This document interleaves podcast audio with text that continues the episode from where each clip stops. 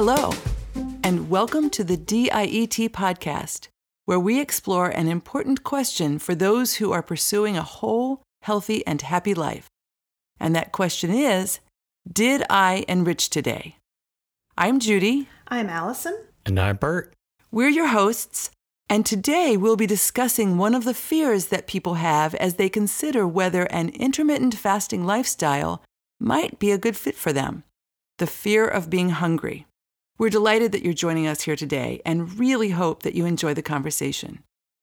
To start out today's discussion, Allison, I'd like for you to speculate about something. We've heard people express concern that if they adopt an intermittent fasting lifestyle, they're going to be hungry all the time.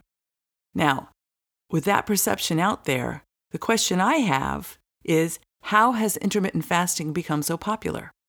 Well, I think there might be a few reasons for that, Judy. I think uh, one reason is that we see so many celebrities talking about intermittent fasting right now. From the Kardashians and Jennifer Aniston to Chris Pratt and Halle Berry and even Hugh Jackman, they're doing intermittent fasting. They're talking about it, and people are seeing results in the media. So people on Instagram and YouTube are watching these people and saying, well, you know, how hard can that be?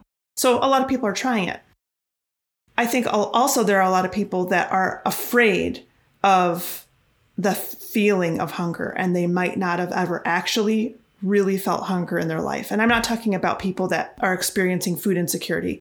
I'm talking about people that are used to eating three meals a day. To take two of those meals out or to have a fasting period of 12 or more hours, that might be really scary for some people. I was just thinking as you were talking about celebrities who adopt this lifestyle or who have adopted this lifestyle, that can feel inaccessible. Like if I'm someone who is well known and well funded, then it will be easier for me to do this because I have a whole support network.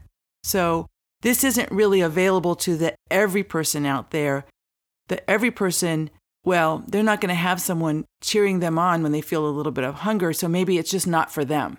The three of us have been in touch with people across the world, thousands of people. Mm-hmm.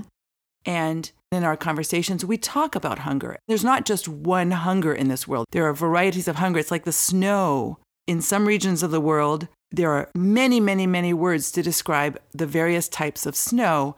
But where I have been living most of my life, there's one word, snow. And I think the same goes for hunger. There are a lot of ways to describe hunger because there are different sensations of hunger, but we only have this one word. And so Bert, you, you wrote about this in the Fast Five Diet and the Fast Five Lifestyle that was published back in 2005. Can you talk about that a little bit? Sure. The first book, the Fast Five book, talked about somatic hunger and the appetite driven hunger as different things, and they are different things. Somatic hunger refers to the feeling that you have in, in your belly when you are hungry and you have some cramping sensation and you kind of notice that you're hungry. That sensation is often just driven by your schedule.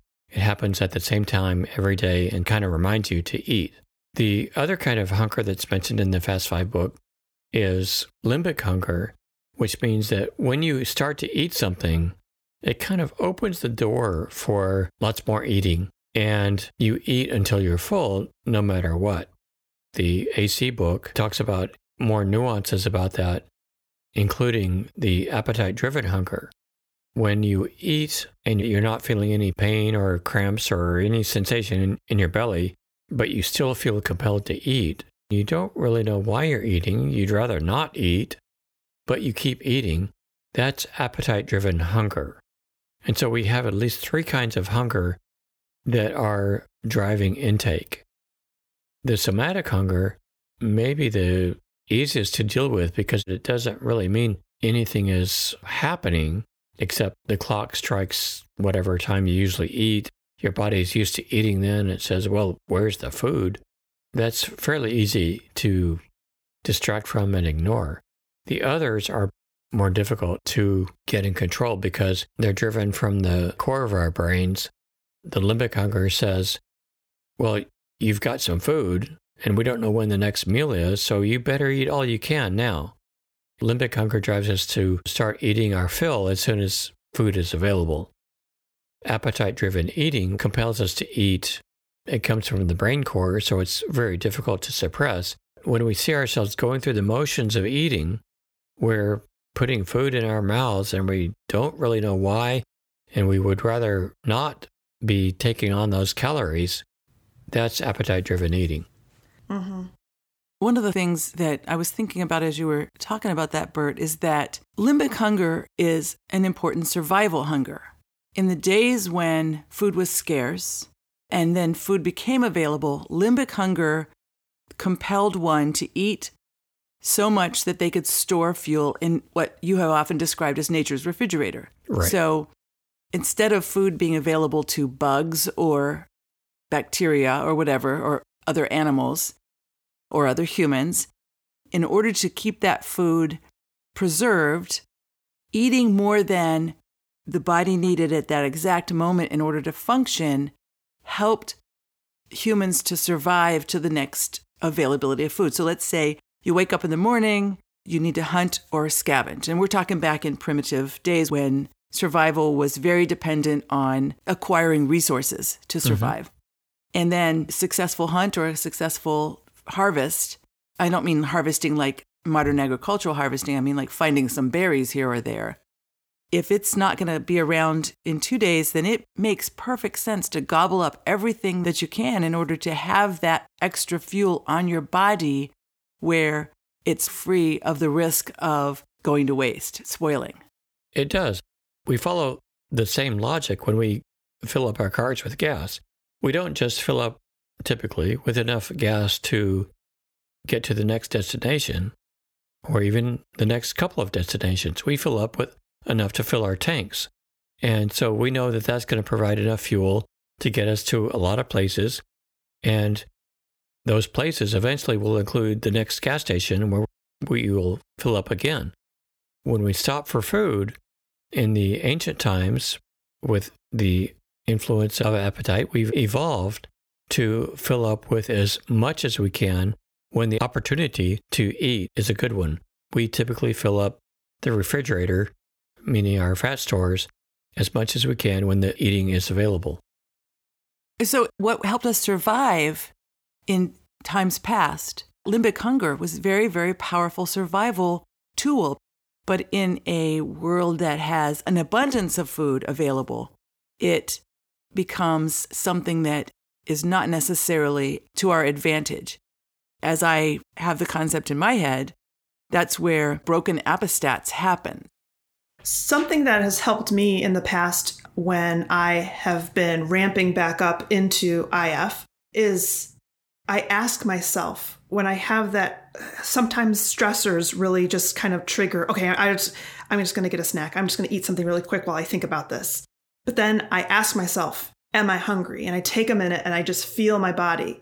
Am I actually feeling hungry? And the answer is always no. you know, I'm not really hungry. My stomach's not growling. There's no reason really to eat other than just kind of taking myself out of a stressful situation. So that it might help people just ask themselves that question Am I hungry right now? Yes, it can be very frustrating to see your body do things that you don't really control. But we have to accept that that happens and work to modify those actions. I've been there. I have seen myself with plenty of fuel on board stored in the form of fat, and I just can't stop eating whatever it is I started to eat. I ask myself, what's going on here? And what's going on is that the ancient survival skills that our bodies learn from years past basically say, eat when you can. That's better than eating too little because eating too little meant you died, and eating a little extra was no big deal. The survival skills are still with us, and in a time when there's plenty of fuel or food, same thing, available, it means that we pack on too much. Yeah. One of the thoughts that I had was because hunger, the term hunger, the concept of hunger is so nonspecific, it can mean that the body needs fuel because it's underfueled. It can mean I'll tell a tale on Bert. He had a cup of coffee that had caffeine in it. That caffeine started making gurgly sounds in his belly. I could hear them. and so that was not an indication that his body needed fuel. It was an indication that his body had just received, frankly, a drug or at least a, a physiologic modulator in the form of caffeine. So, given that there are these various types of hunger, and hunger doesn't necessarily function as a very good guide for what our body is needing when we have plenty of fuel in the form of stored fat, maybe a question to ask is not, Am I really hungry? But what does my body need? Sometimes when I'm really stressed, what my body needs is stress relief. Mm-hmm. I think looking at what is my body telling me and what is the need that it is expressing, almost having that conversation with oneself without making yourself crazy can be helpful rather than just, Am I hungry? Mm-hmm. When we're hungry, that can be clock hunger, which is your body reminding you that you ate this time yesterday. Where's the food today? And it would be nice if we could just ignore that, but nature has made it very difficult to ignore. So the body is a food storage machine, it's a survival machine. Sure. And part of surviving in the scarcity of food is to be able to store it. And then when we don't have the scarcity of food, that survival mechanism has to be something that we work with. We have to work with our body. And that's where appetite correction comes in. It lets the body recalibrate what it needs so that it's not these various forms of hunger that are the only impulse that gives us guidance as to what it needs. Right. Does that make sense? Yes. We can't beat it directly. Like we can't just choose to stop breathing. So we have to find ways to work around it. An intermittent fasting schedule that gets us to appetite correction is that kind of tool that gets us around it and finds a way to leverage our primitive brain with our more conscious brain that says, this is really okay. I'm going to do this and it's okay and it's healthy and we're going to get to our goal weight this way. And that has to balance out with the primitive brain that says, you got to eat. Mm-hmm. So we're coming full circle a little bit. The question that we started with was not knowing this lifestyle. If I take on an intermittent fasting lifestyle, am I going to be hungry? Am I going to be fighting that hunger? That's the question. Do I have to have a big celebrity style network around me to help me white knuckle through that hunger that I'm going to use my willpower to get through? That's a good point. And the white knuckles are basically the reason that we started working on Fast Five and spreading the word. This was a way to get to the goal body that we all wanted without having to fight hunger all day. You're not hungry. The appetite corrects itself when it's given the chance, and we're not hungry. We're not wanting extra food. That's the big key appetite correction. If we have that, the rest gets easy. And the way to appetite correction is what? I mean, Allison, are you hungry when you do when you are living an intermittent fasting lifestyle? Do you find yourself fighting hunger? I don't. It's a mind game. And and when I say it's a mind game, that's when I'm going through the period of I haven't been fasting and then I I jump back into the lifestyle. And it's usually just a couple days of okay, I remember what this is like. It's just going to take a little bit of maneuvering. I usually start with an 8-hour window and then I reduce that time to 5, 4, 3 hours. But I no, I, I don't feel hungry. I just have to remind myself, we're just going to wait a little bit longer to eat. From my experience, I have a clock hunger, no question, that's around noon, which is interesting because I have imprinting from when I was a kid. I ate around lunchtime every day, the typical midday lunch meal. But I haven't done that in 17, 18 years. So, why my body somehow around noon tells me it wants a meal, I don't know, but it does. I feel this little bit of a twinge that reminds me that I live this lifestyle because I feel it. And then I wait literally minutes. Mm-hmm. I wait five minutes, 10 minutes. I don't think it's ever taken 15 minutes for that matter. But if I ignore it ever so briefly, it simply goes away. This is a little bit of a weird analogy, but I'm going to just use it. My background is as a urologist, so I've spent a lot of time with the urinary system. The bladder works as a storage vessel for urine. It empties, you know, we head to the toilet, we empty our bladder, and then it fills. It fills to about 300 cc's and then we empty it again. Now, it can go up to 500, but usually around 300 or so, we're feeling interest in going to the restroom. Yet, if it's a socially inappropriate time, like you're driving in your car, one doesn't just empty their bladder, they wait and get to a gas station or to their destination. That doesn't damage the body. That's just one of those cycles that the body has. So, what I have often thought about when the noontime hunger comes around is I wait for a few minutes and it goes away. It's just that same thing. I'm not compelled the minute that I feel hunger to address it. I can let my body do what it naturally does. But we have to give it time to do that. We started out talking a little bit about popular culture and the influencers. Among the influencers out there are those who stand to gain a whole lot by us eating a lot. I see commercials that address things like hangry, Yeah. like I have hunger and that makes me behave badly. I've seen candy bars with words on them like this is the antidote to boredom or this is the antidote to being angry or sleepy. That kind of messaging is so inaccurate Mhm. that it makes me a tiny bit nuts. Right. Little do people know that if they just choose not to eat for the entire fasting period they choose, they will not be hangry. They won't be grouchy. It just takes a few days to adapt to.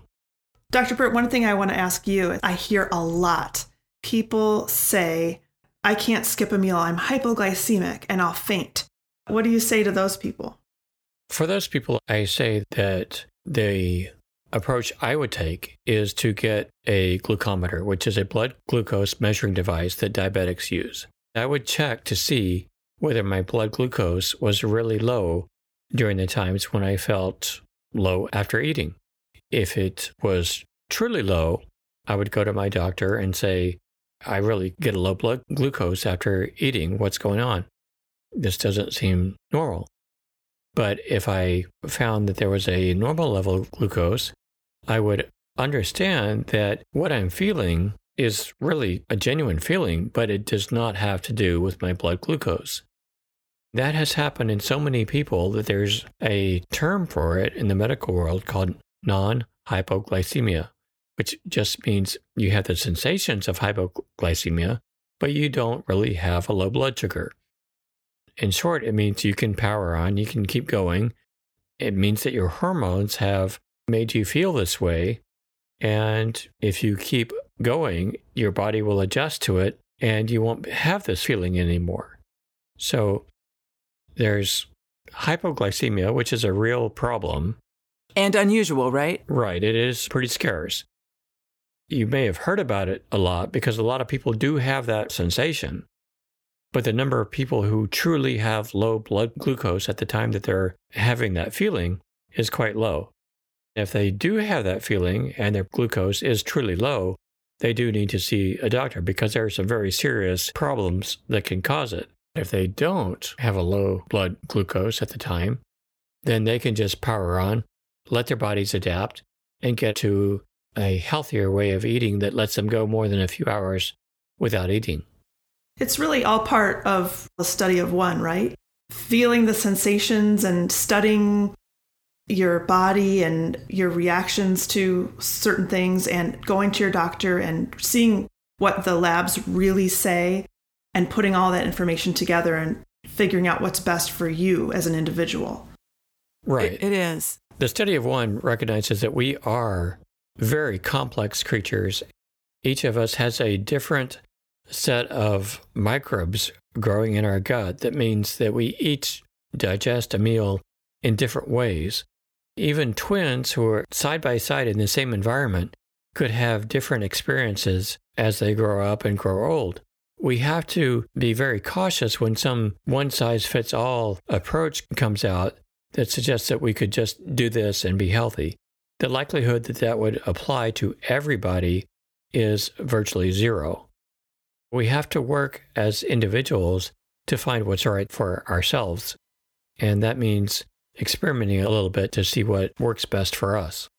This is probably a good place for us to say that of the three of us, two of us are doctors, but we are not giving medical advice. What By we the way, are, by the way, I'm not one of the doctors. I don't know if you've noticed yet, but I'm not a doctor. you're so funny, Allison. Anyway, what we are doing here, we're having a conversation. We're inviting you to think and to work with your doctor to conduct your own study of one. Bert, you mentioned that one of the ways to see if you have hypoglycemia is to test your blood sugar. If I test my blood sugar, what number would worry me and have me go to my doctor?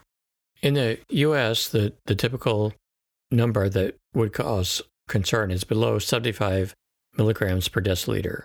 So if you get a glucometer and it reads less than 75, then there's maybe some cause for concern, particularly if it's lower than 70. If it's higher than 70, then that suggests that what you're feeling, no matter how real it is, is not being caused by a low blood sugar. That's the key. The feeling is real. A lot of people have it, but it is not necessarily caused by a low blood sugar. There are lots of hormones that change as we eat, as we digest, as that digestion comes to an end. Lots of hormones are in flux. Any hormone level or the change in the hormone level may be responsible for the way you're feeling without it being a low blood glucose. A truly low blood glucose is rare and it's something to get checked out by a doctor. It's interesting. One of the things we've talked about in the past is that fat, which we all have and need, elaborates over 40 hormones. If one has an abundance of fat, the amount of tissue that can elaborate those hormones is quite significant. Our bodies are very complex, and there are so many moving parts and so many modulators of those moving parts that to imagine that everything comes down to a glucose that is up or a glucose that is down or a glucose that is changing, it serves an industry that would like to convince us that having an abundance of glucose is our friend and anything less than that is our demise. And that's just not the case. Right. They market it as energy. Glucose is energy. Have the energy to do the things that you want to do. And meanwhile, you know, I've got like 20 or 30 extra pounds hanging around. like, what am I going to do? You have all the energy stuff? you need. I, right. I've got all this energy that's just waiting to be expended. That's a big key. We have to recognize that fat is fuel. And when fat accumulates, it can easily become the largest organ in the body. And that's not widely recognized. Wait. What? Yeah. Could you repeat that, Bert? I'm sorry. That's something I've never heard before, and it makes me nervous. Usually the skin is recognized as the largest organ in the body, but that means that the person is relatively lean. When their body weight gets to be 20 to 30 to 40% higher, sometimes even double, then fat really has become the dominant organ in the body by weight. It can control what we do and disorder every other function. Our brains are only about three pounds. So if we have 30, 40, 50 pounds of fat, maybe 100 pounds, that organ can make lots of hormones that basically say, feed me. And it sometimes takes some special tools to fight against that. wow. You just blew my mind. That's pretty cool. What's really cool about it, too, is that we have interacted with a lot of people for whom there was a time in their life when it was the biggest organ in their body. And through an intermittent fasting lifestyle, the Fast Five lifestyle, there is a pathway to regaining the control without being hungry. hmm That makes sense. I like the idea that life is dynamic. And if we're living a full and rich life, there are times that we expand our window and we take on a little extra fuel. I like having the tool that reliably lets me get things proportioned again to the goal body. Bert, you mentioned the goal body. Can you talk a little bit more about that? Sure. The goal body is basically how we see our ideal body shape, what we would like to see in the mirror when we look at it standing in the nude in the bathroom or whatever. That's our goal body. I refer to the goal body because a lot of people look at the scale as their guide to whether what they're doing is working or not. But the goal body is what they really want. They don't want a particular number on the scale. I don't look at the scale and say, oh, I wish I were this digits. I look at my body and say, oh, I'd like for it to look like this, or I want that curve to go away, or I want to be back where my body looked like it was in college. So we're talking about a goal body, not a goal weight. The scale is so subject to changes in water volume in our bodies that it can be very misleading and very discouraging. You can do something that's very successful in losing weight, and then you have something like a, a meal that has a lot of salt in it, you drink a couple of glasses of water, all of a sudden you've gained a pound or two pounds, or in some people it may be five pounds, and you go, oh my God, this is not working for me. All that work for nothing. Right. When the truth is that your body has actually lost fat, but gained water.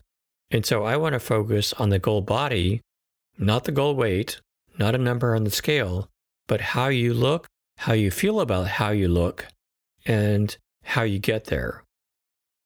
The interesting thing about weight is it's a relationship with our planet. It's gravity. It's pulling us down. And so the same body, say you go to the moon, your weight is going to be different. I haven't seen any shuttles to the moon of late, so I'm not thinking that that's what we're really going to do. But I mean, just theoretically, that scale is relative to something outside of one. But the goal body, that allows us to connect with the goal, what is in our mind's eye, what's in our aspiration. And a goal body may be a body that can climb a mountain. A goal body may be a body that can ride a bicycle or can dance like one danced when they were 20 or something. The metric for what that goal body looks like is so much more tangible and so much more active than just this number on a scale that is so affected by things outside of that body. Mm-hmm. Right. So, Judy, tell us a little bit about what your goal body is. Okay. I actually have a relationship with my goal body that is pragmatic and aspirational.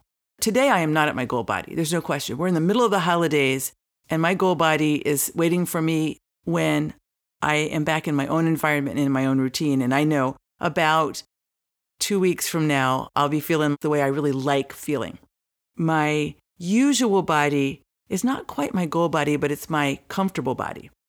When I was out doing the walk with Gary Long back in 2006, I was not with a usual food source. And so I didn't have the relationship with food that I have right now. Right now, if I want to get something to eat, I go to the refrigerator and I get something to eat. Back then, we hauled our food with us. Like when you're hiking, you don't have just this abundance of many, many, many options. And so I ended up dropping my weight by probably 10 pounds. And it felt really good. It was fun. It was nice. And if I had a job that let me be in that environment often, I would probably find myself being just delighted as could be to be at that goal body. That said, it's not worth it to me to create that relationship artificially with availability of food. And instead, in the DIET world, the Did I Enrich Today way of daily life, there's no question that being able to have a glass of wine with friends is enjoyable to me. And if that means I carry five extra pounds over what I would have on my body when I'm out hiking, I'm good with that. That goal is the fully enriched and immersed in community body. Then sometimes it's kind of fun to go out and do a hike somewhere and feel my hiking body. I have a body that is adaptive and morphs. So I have a contextual body. How's that? I love it. kind of funny. Think about it. During pregnancy, that body looks like a very different, you know, contextually, it's this, it's the goal body because it has this big bump in the middle of it, you know, which mm-hmm. if one weren't pregnant would certainly not have been my goal body. Right. But given the context that there was a living creature inside of me, it made sense. Another body in the body. Another body in the body. I had a goal body in the body. Right. yeah. What about you, Allison? Well, I can say that right now I am not at my goal body, but I try to not beat myself up about it at every moment of every day because it just it it is a, it really weighs me down. Sorry for the pun. Um, but I do, my goal body is a body that doesn't have this is going to sound funny, but doesn't have a bunch of useless fat hanging off of it. I want I want to be able to to move easily and not feel like just kind of trapped inside of all of this extra fluff. But I know I'm going to get there and I know how I'm going to do it and it's just a matter of every minute of every day just living through t- to you know get to the the goal point. It's not going to be fast i know that and that's fine but i you know i, I have some family member, members that are getting older and having a tougher time and a few of them are heavy and it just makes life so much more difficult. So i i really just want to take good care of myself so that as i age i can continue to keep up with other people and friends and the community. That goes full circle back to what we were just talking about on our live Facebook video in terms of how do you manage stress. We know stress is a big deal, it drives appetite. So, what do you do with it? And we had a little session about that.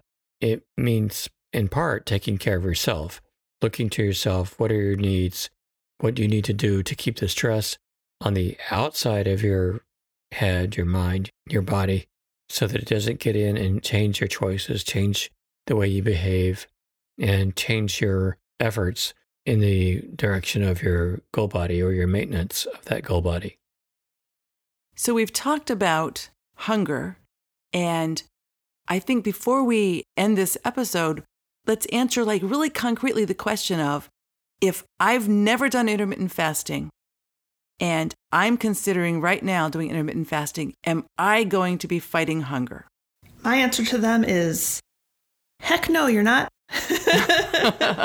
it, but it just takes a couple days. If you can get past the first few days and not be afraid of hunger, you can absolutely do this. And it's comfortable and it's easy and it's not weird. And I would say the first few days that Allison mentioned, that's the key. If you know that beyond that first few days, there's this wonderful pathway that's smooth sailing and very comfortable and works for you, then you can get through those first few days.